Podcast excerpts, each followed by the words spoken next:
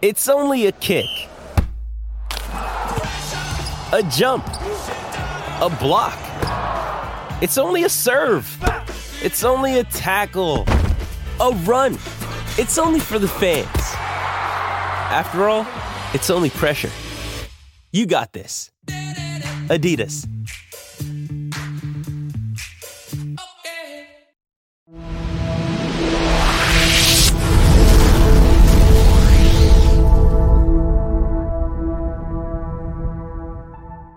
Hey, happy game day, everybody. Welcome to Game Quest, a VolQuest game day podcast. I'm Eric Cain alongside Grant Ramey. Tennessee takes on UConn Saturday at noon Eastern, and we're going to preview it from every single angle right here at VolQuest.com. Uh, follow us at VolQuest.com on Twitter, VolQuest underscore on three for continual updates, and of course, the best game day updates inside that game day thread over on the General's Quarters at VolQuest.com.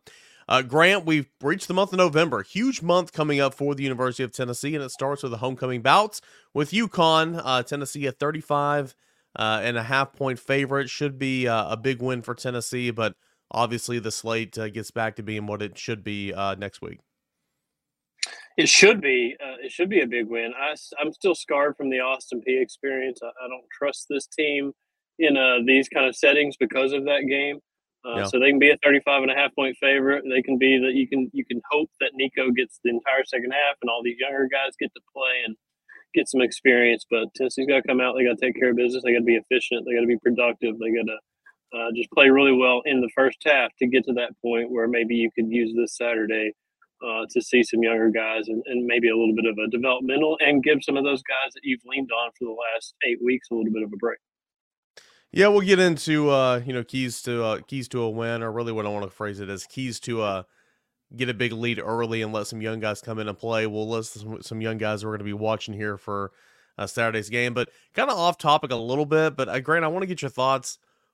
You know, where you at on homecoming? I feel like homecoming used to be a much bigger deal, regardless if it's high school, if it's small college, if it's big college. I mean, I feel like homecoming used to be a much much bigger deal, and it's kind of it's kind of like nothing anymore. Where are you at on homecoming?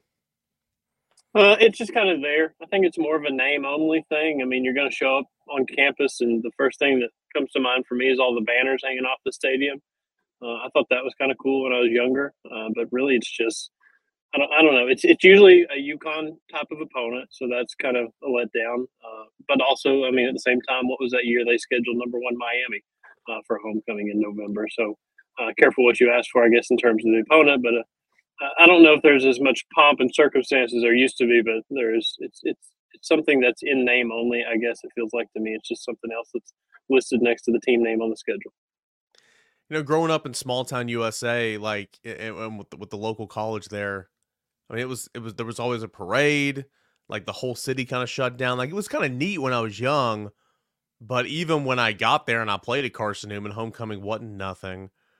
I feel like there's nothing special about Tennessee's homecoming. I mean, maybe I'm different. I don't know. I just feel like the whole homecoming thing aspect in all of football um, is is just kind of not what it used to be. I don't know. I just like, yeah, you want to make sure you get a win and not right, not schedule number one ranked Miami for your homecoming, but just nothing about the game's going to be exciting. I don't know. I just uh, it's like you have all this momentum going through the season, and then it's like, oh, got to get homecoming in there, got to schedule, you know, a, an FCS or whatever. And it's just, I know UConn's not, but that's just kind of how I there, do it. All right, go ahead. There is a there is a uh, pregame parade. It's it's when Austin parks his car and walks to the stadium, and everybody shouts sure. him out. And he he gets the sharpie out and the the five by seven glossy Austin Price portraits and signs them and hands them out to kids and does photo ops. So that, yep. that that's not specific to homecoming though. That's every home game. That is true. And, and, again, when I started going to away games with Austin Price, I'll never walk into a to a, like a home game with him, but whenever I started going to away games with Austin, seriously, it's so annoying. AP, AP. But last week at Kentucky, this is not the two bone horn either. I just think it's hilarious. It's almost like you got a little jelly beans about it. We were walking in, and some guy came up and got a selfie with me because they recognized me from Locked On Vols. And Austin started giving me crap, and I'm like, you're the person that wants to give me crap about this okay like it's like freaking celebrity over here so oh it was funny it was good times but um there's only there's only there's only one austin price Only one. Only one Austin Price. There's only one UConn. It's a big rivalry game for the Lady Vols and, and women's basketball. That's that's pretty much about it.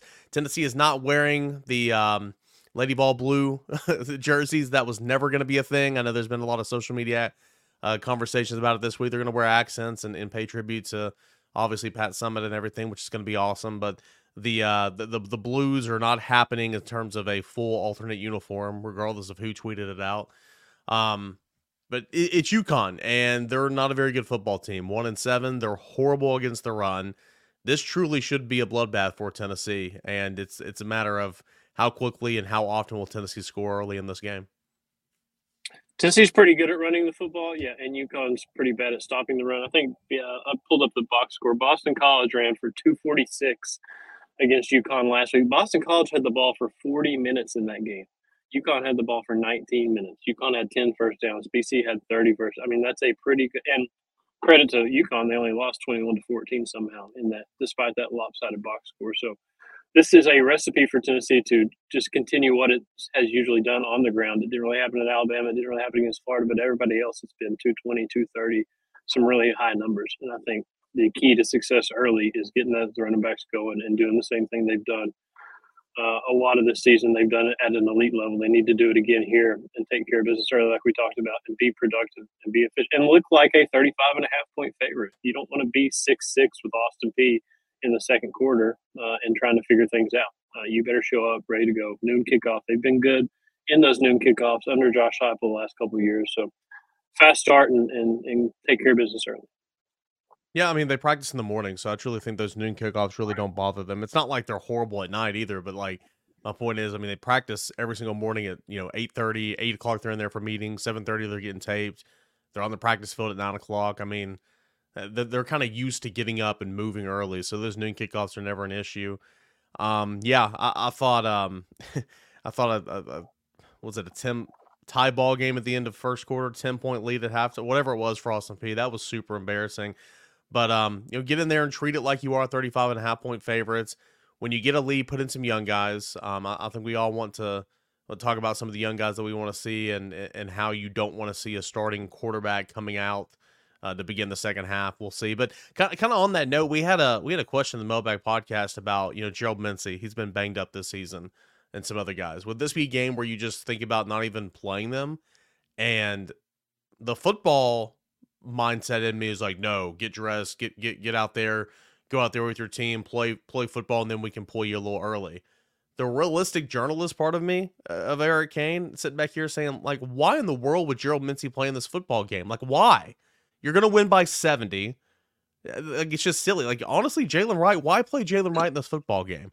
Like that's that's the sitting in front of the camera, Eric Cain. But I understand it from a football coach's perspective. They're, both those guys are probably going to play. But I mean, seriously, Grant, if you were if you were Josh Heupel, I wouldn't play Gerald Mincey. I wouldn't play Jalen Wright. I wouldn't play. um I don't know some other guys who are kind of lingering, dealing with some injuries that we might not even know about. I mean, there's just no point, in my opinion. Any anybody that's banged up and you think you have a capable replacement, and you're not, I don't know, disrespecting the opponent, disrespecting the game, whatever. If you're not going too far, if, if you think you can afford to rest whoever, fill in the blank, Gerald Mincey or whoever. And, and yes, Jaylen Wright with with what you have in Jabari Small, with what you have in Dylan Sampson, with what we've seen from those guys, uh, the more rest you can get for those guys that you've leaned on so much these first eight nine weeks, however long it's been at this point.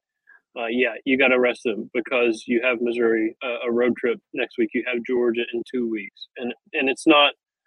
You have to earn the right, I think, to be able to rest those guys. You have to take care of business on the field and, and put this UConn team away early and, and not have that Austin Peay 2.0 experience. So uh, if you can, if you feel like you, you have a capable backup and you, you, you can afford to rest some of those guys, yeah, rest is going to be great. But at the same time, uh, you got to do something on Saturday to earn a win and, and to take care of business and, and not have it be something where you're playing for, you know, meaningful football in the second half, meaningful reps in the second half. You want to have this thing taken care of and uh, put away by then, so you can get some younger guys in there, and you can rest more guys across the board. Again, I remember I covered the Georgia State game. I hear you if you're thinking that. I, I mean, I, I know I was at the Austin Peay game this year. I covered that game. Like you got to go out and win the football game, and and again, I get it. I, I respect the I respect the game. I love the game. I get all that. but UConn is one in seven and a horrendous football team, and this is just is what it is. And so I get the whole aspect of dressing out, and those guys will dress out. Those guys will play. That's just that's just how football coaches are. If I'm Josh Heupel, John Campbell's another one. It's like, um, you can't tell me that Jeremiah Crawford, who started at seven games at left tackle last year for an 11 and 2 ball club, isn't good enough to start at left tackle against UConn this year. Dayne Davis can play right tackle. Like those are the type of capable backups that you're talking about to where you'd feel okay that even if John Campbell or Gerald Mincey goes in and plays the first series, two series, after that, get him out, put in those guys, and, and you know, c- kind of just move on. So we'll see how they want to decide it all. We we'll see how they want to decide all those different factors heading into the game. Tennessee and UConn. Uh, we'll get into exactly who UConn is personnel wise and the, some players that we want to see in this football game. That's coming up next right here on uh, Game Quest. Do you want to say about our friends over at PrizePicks. Been a fun partner uh, with uh, this football season, VolQuest and PrizePicks. First time users, if you go to prizepicks.com, enter the promo code VQ, they're going to receive a 100% instant deposit match up to $100. That means if you deposit $50, they're going to match you $50. $100, they're going to match you $100. $101, well, they'll just go $100. Again, it's only up to $100, but it's awesome over there PrizePicks if you put in that promo code VQ. You can win up to 25 times your money on any entry. All you have to do is you got 2 to 6 projections and their player projections and their their prize picks going to give their play, individual player projections you're going to go through and it's like picking totals here are they going to do more or less than the player the prize picks projection you you stack your little grid here with two to six players, and again, watch the winnings roll in. Twenty five times your money back on uh, your entry. So we're gonna do this right here on uh, Game Quest like we do every single week. If you're watching on YouTube, I'm going to share the screen and you can see what prizepicks.com looks like. Super easy to use. So many different sports up here at the top. Uh, again, like we mentioned earlier in the year, Grant Ramey loves the little cricket, loves a little loves a little soccer. They have those uh, options up here as well. But let's stick to uh, college football. So, since we're recording this, you know, before Saturday, and quite frankly, the Tennessee and UConn uh, projections might not even be up here because it is what it is. We're going to lean heavily into the Georgia Missouri matchup. So, Grant Ramey, you have Brady Cook, Missouri, Georgia, huge matchup. Brady Cook, his projections 244 passing yards and a half, 244 in the hook. Is Brady Cook going to throw for more or less than 244 in the hook? Uh, more because they're going to have to score a ton to play with Georgia. Um, Georgia's really good. I think Georgia has a tendency to play with its food and not really mess around a little bit with some inferior opponents. Sometimes I think they show up and try to prove they're Georgia and they're the team that's won 20 whatever games in a row and back-to-back national championships. And uh, on the road at Georgia, you're going to have to score a lot of points. I'm going more for Brady Cook, 244 and a half. So you, you said he's going to have to throw for more to play with Georgia, and you're picking more. So you think Missouri will play for play with Georgia? Uh, I don't know if they will, but if they're going, if, if they if they're going to stick around, I think they're going to have to have a lot of offensive success because it's going to be really tough to win down there. And again, and any I'm way just, you want to phrase it, and I'm I'm just addicted to more. Okay, I was gonna say Grant Ramey keeps choosing more, so he's saying it right now. Missouri over Georgia, mark it down. Let's go to Carson Beck here. Carson Beck, 285 in the hook, 285.5 passing yards against Missouri, more or less for Carson Beck. Uh, less because that's a really big number, and I think Georgia can be productive on the ground as well. I don't think he has to go for 285 and a half uh, as the home team. I would go more. I, I, I don't know. I, I haven't seen enough of Carson Beck to think he's elite or not elite or, or weigh in on that conversation, but I don't think he'll have to go for more than 285 and a half. I'm going to go less just to balance myself out and prove I'm, I'm not uh, just more picks every single week. Hmm, okay, okay. Well, if we could go back and, and total all these up from from the entire season, I think you might have like two or three lesses. Uh, but that's okay because we like to have fun here on Game Quest. Cody Schrader, number two rusher in the SEC. Um, just a couple behind Ray Davis, and oh look, Jaylen Wright's less than hundred yards from uh from Cody Schrader there, number two. Anyway, back to this. Cody Schrader, number two rusher in the SEC, 63.5 rushing yards at Georgia. It's going to be a tall task. Is Cody Schrader going to go more or less than 63 and a half? Uh, less. You're one of the top rushers in the SEC. You're going to Georgia. You're playing one of the best defenses in the country. Uh, Georgia's going to have something to prove, trying to shut down one of the best running backs in the SEC. Give me less. All right. Look at me. Look at me. Two lesses. Look at you. Who who are you, man? Who are you? All right. Let's go Luther Burden. Former five-star recruit, thought he'd be in the transfer portal last offseason. He was not. He did not follow Dominic Lo- Dominic Lovett to Georgia, who oh, we can get him in a moment as well. But Luther Burden, if Missouri's going to win this football game, Luther Burden's going to have to find the end zone a couple of times in my opinion. Um 92 and a half receiving yards. One of the better receivers in the SEC this year. Luther Burden, more or less.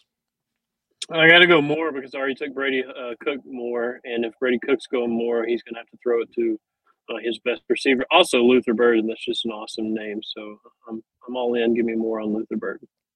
Last one we're going to do, we're going to skip over Dominic Lovett. Don't care about him, actually. We're going to do a really, really challenging one, in my opinion. Okay. Let's go Oscar Delp. Who is Oscar Delp? Who is Oscar Delp? Well, you know that guy, Brock Bowers? Yeah, he's out for a little bit. Oscar Delp is the tight end who will be receiving the targets in place of Brock Bowers. Um, 29 and a half receiving yards for Oscar Delp, the Georgia tight end, in place of Brock Bowers. Uh, more. If Brock Bowers can go for like 230 a game, it feels like. Uh, give me give me more on 29 and a half with Oscar. Oscar Delp's not a bad name either. It's no Luther Burden, but Oscar Delp's a pretty good one. You can see it over here at prizepicks.com. Our player projections Brady Cook, the more, Carson Beck, the less, Cody Schrader, the less. God, Grant Ramey really depressed this morning.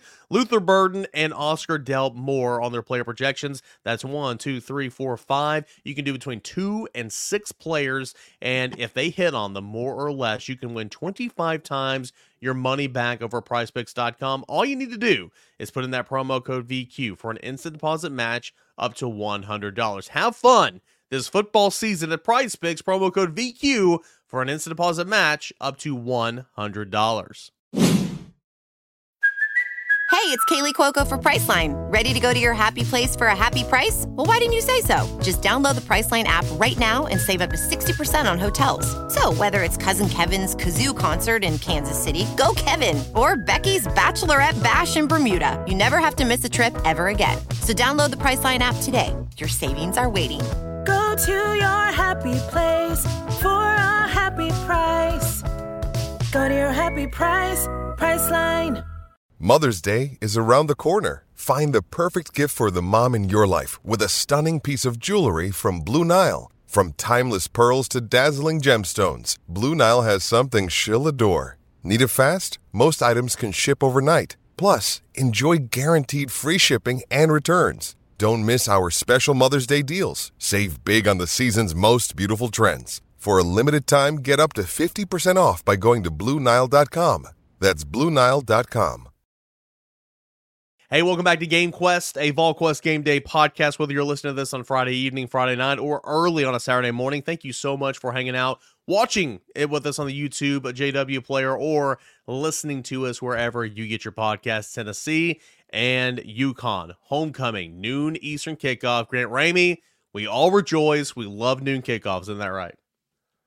We love. Give me, give me a. Here's my thing. Give me a noon kickoff, or give me a seven or seven thirty kickoff. Because then, if it's seven seven or seven thirty, I've got at least the first part of my Saturday to do something and be a normal functioning person. If it's a noon kickoff, got Saturday night to do something to be a normal functional person. Just don't give me the middle of the day uh, where the entire Saturday's gone to waste. Give me, give me, give me very early, very late. One the So I needed next weekend to not be a noon game. If it was not a noon game at Missouri, that means I could go and cover the game because I have to do the playoff Friday broadcast. And I mean, between me and Austin Price, I mean, you know, Austin's going to get to go to the college game. I have to stay back with the high school game. Um, so I needed a I needed a non noon kickoff. We got that obviously with the six day option. We knew that it wasn't going to be a noon kickoff. Now I am praying. I am praying that it's a CBS 3:30 game because if it's the night game, I mean we're flying out 5 a.m. Saturday morning to St. Louis, driving to Columbia. Could you imagine if it was a night game kicking off at six local, seven Eastern or whatever, and then we're just we're just going straight to the hotel, flying out 5 a.m. local time the next morning. So if it is a 2:30 local, 3:30 Eastern game, we get to at least you know grab a few hours of sleep, you know, at a hotel at the airport or something. But oh, So wishful thinking. Everybody pray for for me for us. Uh, not that you guys really care, but anyway, I, typically I want noon every single day of the week because you're right. I mean, it's you can have a little bit of a life, but anyway, let's look at this UConn game. One and seven on the season so far. Um, only given up more than 40 points, uh, or more than, uh, yeah, more than 40 points on one occasion this season. So that, I thought that was a noteworthy stat.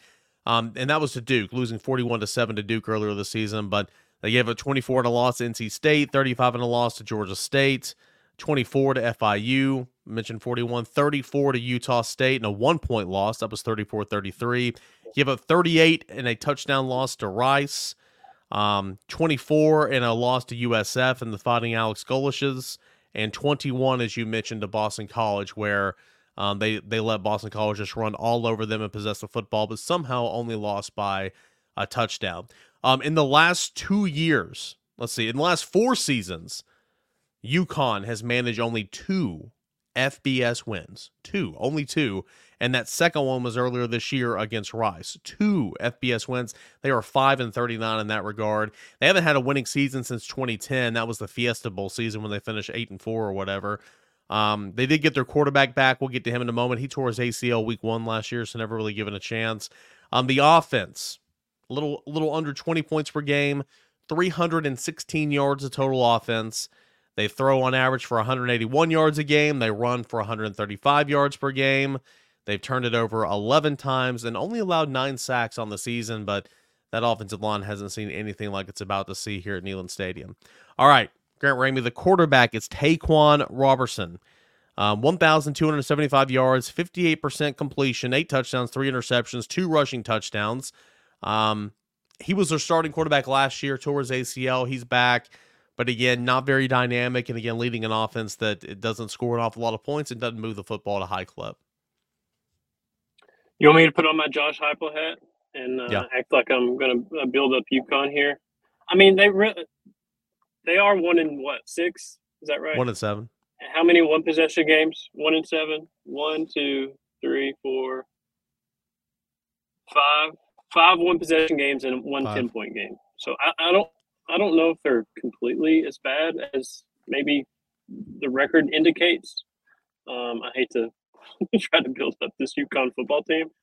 Um, but I mean, yeah, I think But they're go gonna back, go back to the rushing back stat you said earlier. I mean, th- go back to the rushing stat you said earlier about last week at Boston College.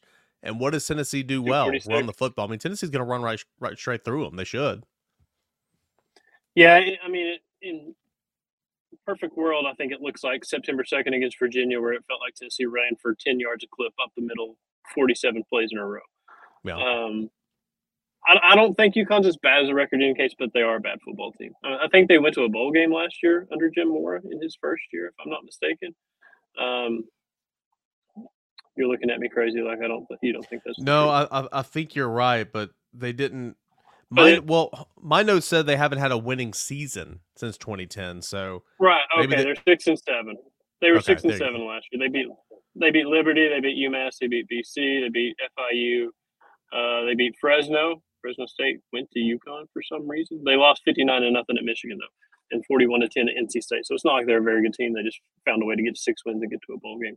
But yeah, it's, I mean, regardless of, of how many points they've lost by in these games or how many points they've given up, this is a team that Tennessee should run on, should put 250 plus on. Um, I would, I would love to see what Dylan Sampson looks like as a primary back and rest Jaylen a little bit and, and maybe rest Jabari Small a little bit just because I've been so impressed by Dylan Sampson and, and what we saw in the fourth quarter in Lexington last week and what we've seen all season in terms of, you know, he hadn't got a ton of touches, but he's been ultra productive in those touches that he does get. So I would love to see some more of him uh, and see what you can do early on to, to get as many points on the board as you can to try to get as many guys involved in this thing as you can typically I go down and I, I I list some of the you know the stat leaders and I kind of go offense defense. I'm not again I'm not Josh Heupel. I will you know be characterized. You're gonna disrespect him? I I just I it's it's not worth the time. Um, and that may be rude, but it just is what it is. I mean, everybody has these games. Um, I will point out some notables though. Um, eight different wide receivers or tight ends have caught touchdown passes for UConn this year. There's not like a like a go to guy, go to guy. I mean, eight. I mean, the, And it- spreading the it's wealth. like there's eight total, and it's one each, like right Yeah. across the board, right? Yes, Which yes. is kind I of mean, it's- impressive, to be honest. It, when you think about it, yeah, it kind of is. But the most important, or the, the most important guy in this football game, both sides, and we all need to, we all need to watch and admire and love on what UConn does with, uh, with Jelani Stafford. Okay, who's Jelani Stafford? I'm surprised you haven't heard who he is. I've never seen him play in person, so maybe this could be a stat crew error or whatever.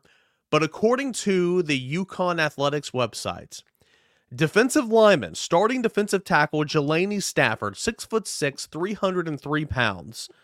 Okay, he has twenty-seven tackles on the season, eight TFLs. Not bad, right? Not bad. On offense, he has twelve rushing attempts for twenty-one yards, six touchdowns.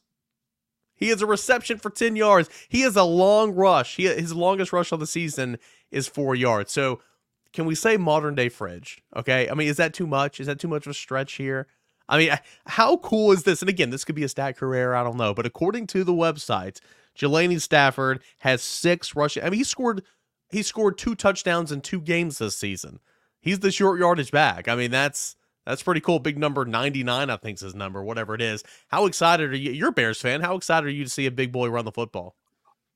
He's giving me uh, some Princeton Fant vibes of the uh, like six rushes, six touchdowns, six total yards. Um, True. But like Princeton But true, but like yeah, but he's a not- skill guy. Princeton wasn't six six three hundred and lining up on the defensive line. Yeah. Uh, yes, I mean that.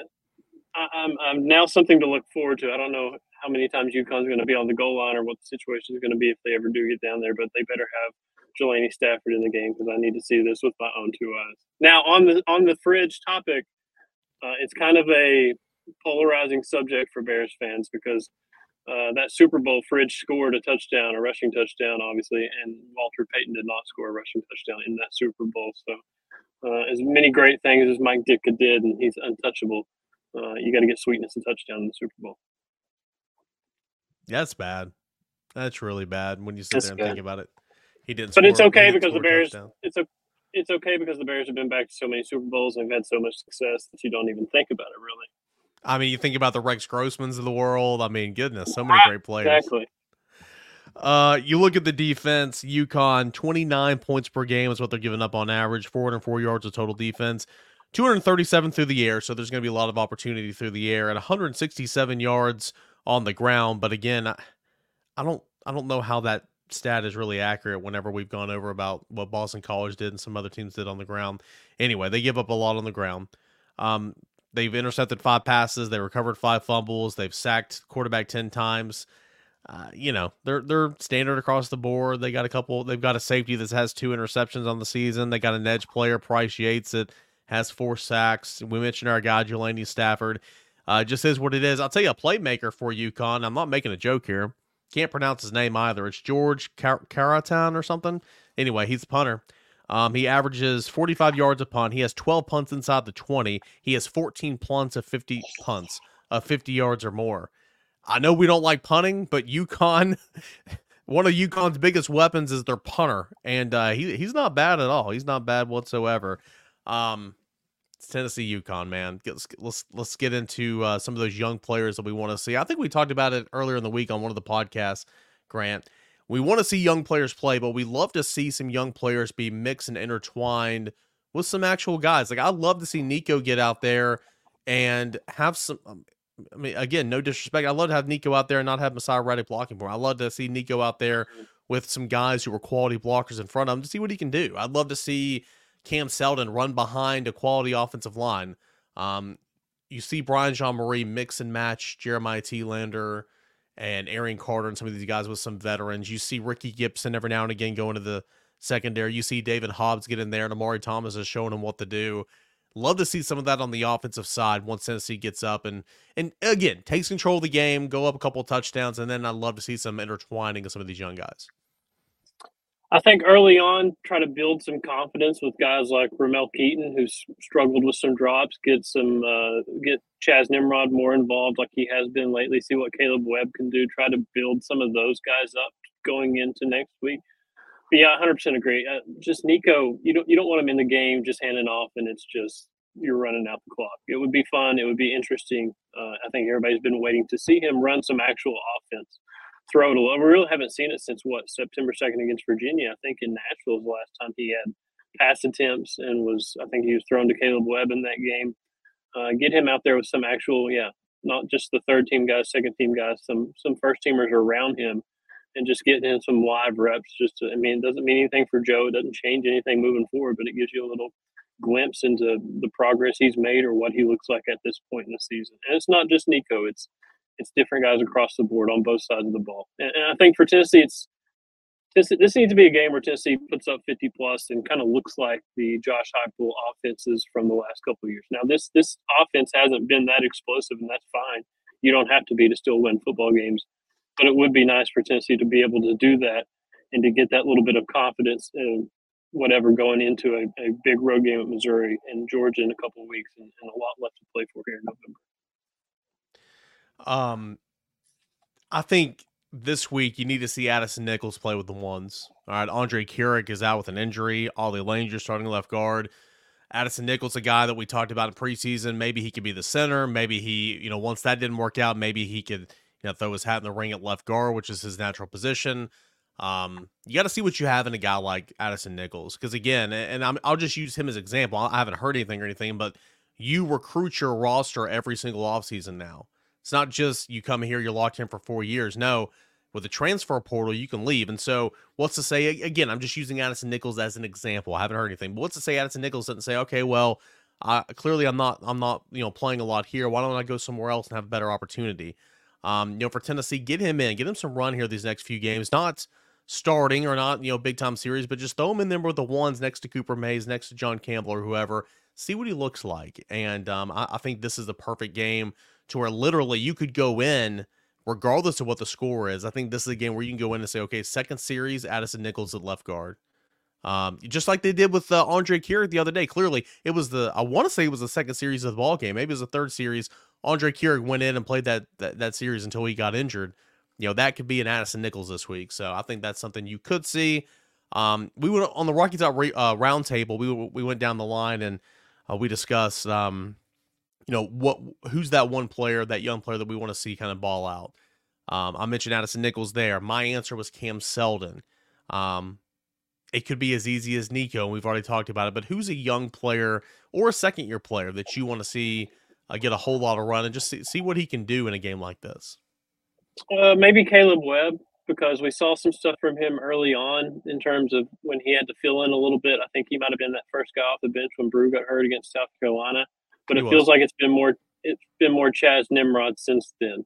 And you heard really good things about both those guys. It's kind of like when you when you heard coaches mention one, they were mentioning the other, and they're kind of in that same boat. And Tennessee has, you know, you got to re- develop these young guys moving forward. It's it's an opportunity for players to play, but it's also an opportunity for coaches to see these guys on the field and in these situations and try to figure out what they really have or what kind of progress they've made at this point and what kind of progress they're making moving forward. So Kaleb Webb, it feels like he's been a little bit of a forgotten guy. I, I would like to see him uh, extended reps, extended series, whatever, uh, getting some targets, stuff like that. Just kind of see what he looks like, how comfortable he is, what his skill set is, what his, you know, what, what, what he brings to the table, more or less.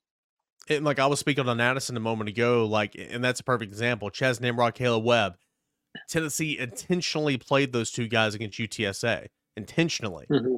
because again, you like you need you're you're thin at wide receiver to begin with. Um, you're losing Ramel next year. Who knows at that point in time if Dont'e Thornton's ever going to come out and blossom and maybe maybe leave. Bru McCoy was going to be gone. Like you couldn't afford to lose some of those guys. And I mean, you know, it's not like they're you know ironclad coming back next year. I would assume that they are, but the point is they intentionally played those two guys against UTSA's and the Austin Peays, and then lo and behold, they actually have to play roles in this football season. And, and you're right, Kaleb Webb was the first off the bench, but it's been more Chas Nimrod and, and now Dont'e Thornton moving outside. So, um, you know, intentionally. And Dont'e's Dont'e's another name. Like he's he's a starter. He's somebody we've seen a lot of in terms of reps. He, we haven't seen a ton of production from him. Like he he did what three for sixty three against Kentucky, and he looked a little bit better outside than he's looked in the slot. That's another guy. Like like see if you can build on him and, and build some confidence and get a little something. Try to get some momentum moving forward with him. He's another guy. It's, he's not a really a young guy. I guess he's still a newcomer, uh, but they need more out of him. And, and fans probably want to see more out of him. Second year guy, I'll say Jordan Thomas. Love to see him ball out there in the secondary. Let's get into uh, score predictions and bowl predictions to end our game quest. And guys, it's UConn game, doing the best we can here. Um, Grant Ramey, score and bowl predictions uh, here to say goodbye on, on Game Quest. Uh, score 51 to 13 because Tennessee hasn't broken 50 yet this season, have they? 49 against Virginia, I think it's the season high. I think that's that the season high. 45 Yeah. against UTSA, 41 South Carolina. Uh, they got to break 50 at some point. Uh, it's a Josh Heupel offense. It's, it's, that's just what they do. They score a lot of points. Um, so 51-13 on the score. Bold predictions: uh, Nico first career touchdown.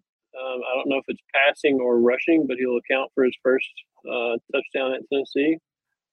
Pretty sure I had that as an Austin Peay Bowl prediction back in the day that never developed. Um, and a pick six. I don't know who. I don't know if it's a starter, if it's a young guy, but a pick six and a Nico touchdown. You know what that's called, right? When a team scores 50 points? 50 burger. 50 burger. You know, you know who coined that, who phrased that, right? Who? Coach Doug's.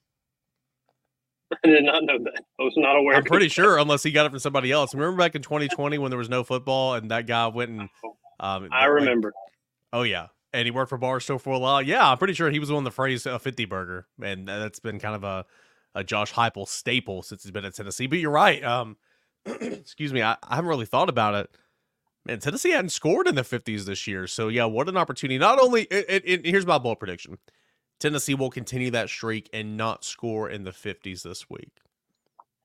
Because Tennessee's got to score 50 though, because they're going to Missouri next week, and they have to score 60 at Missouri because that's just following the trend. Well, yeah, good point. I was going to say Tennessee's going to score 61 points against UConn, and it's going to be 61. I don't know if this is what my picks on Friday will reflect, but uh, it'll be 61 to, I don't know, guys. I mean, let's go 61 to 7, 14. 61 14. I just think Tennessee's, and again, you can win 49 14. It can be an absolute. Just uh, a drilling by Tennessee, but I think Tennessee's Mhm. going to get some points. And so I'll go 61 14. Bold prediction Cam Seldon scores two touchdowns. On the defensive side of the football, give me um give me uh Caleb Herring. Has he had a sack yet this year? Doesn't ring a bell. Caleb Herring, if he uh if he's not uh, we should know this. I don't have the stats pulled up. He might have had a sack, guys, but if he's not had a sack on the season, Caleb Herring gets his first career sack and um Jordan Matthews gets an interception. I mean, we're going all over the place here. Jordan Matthews gets a pick. We'll see if Ricky Gibson can even play in this football game. Jordan Matthews gets a pick. Caleb Herring gets a sack. I know you looked it up, has he? No, I did not look it up. Oh, I thought you were over there uh, tinkering sorry. on your phone. I thought you were I'm looking sorry. it up. It, it's it's UConn week for me too. so, all right, I got Matthews interception, got Caleb Herring a sack, I got Cam Seldon two touchdowns, I got Tennessee winning 61-14. That'd be a, be a lot of content to write about, a lot of sound bites. All right, we'll get through this week. Tennessee again, though, uh, you know, AP week. Let that be a lesson to you. Okay, uh, that was not a good week, and even even UTSA when Tennessee was winning 31 nothing and a half or whatever, let them come back 30-14 right there midway through the third quarter. Leave no doubt. Go out there, beat the team you're supposed to be, beat this team like you're supposed to, and then get back to preparation because you got a monster, monster road road challenge next week at Missouri. I know we talked about it a little bit in PrizePicks, but what's your prediction? Uh, how do you think that game's going to go for Georgia at home hosting Missouri? Uh, I think Georgia will look like Georgia, and I think Missouri will look like more like the Missouri people have been used to the last couple of years. I, I think Missouri's good, a lot better than they have been. I just don't think they're ready for that stage and that moment against that kind of team on the road um, in that environment. And Georgia, that's more of a it's more of a nod to Georgia than an insult to Missouri. I think Georgia will handle this business. Now, last year at Mizzou, wasn't that a 10 point win for Georgia? Like they That's look like true. crap. That's true. I forgot. I completely forgot about that game. That's that's correct. Uh, but still, I think it's it's a different story when you have to go to Georgia. You know, that zoo up there, it's a little wild. Uh, That's right. Tennessee, That's right. Tennessee will be there next week. So, you know, we'll, we'll see.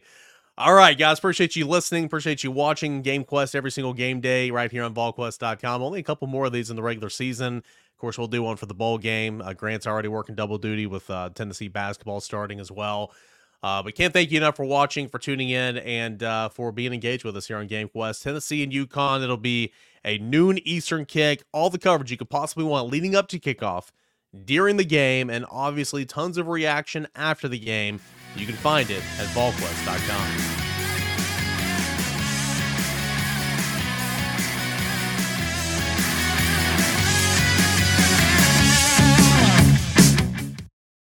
Judy was boring. Hello. Then Judy discovered ChumbaCasino.com. It's my little escape. Now Judy's the life of the party. Oh, baby, Mama's bringing home the bacon. Whoa, take it easy, Judy. The Chumba life is for everybody. So go to ChumbaCasino.com and play over 100 casino style games. Join today and play for free for your chance to redeem some serious prizes.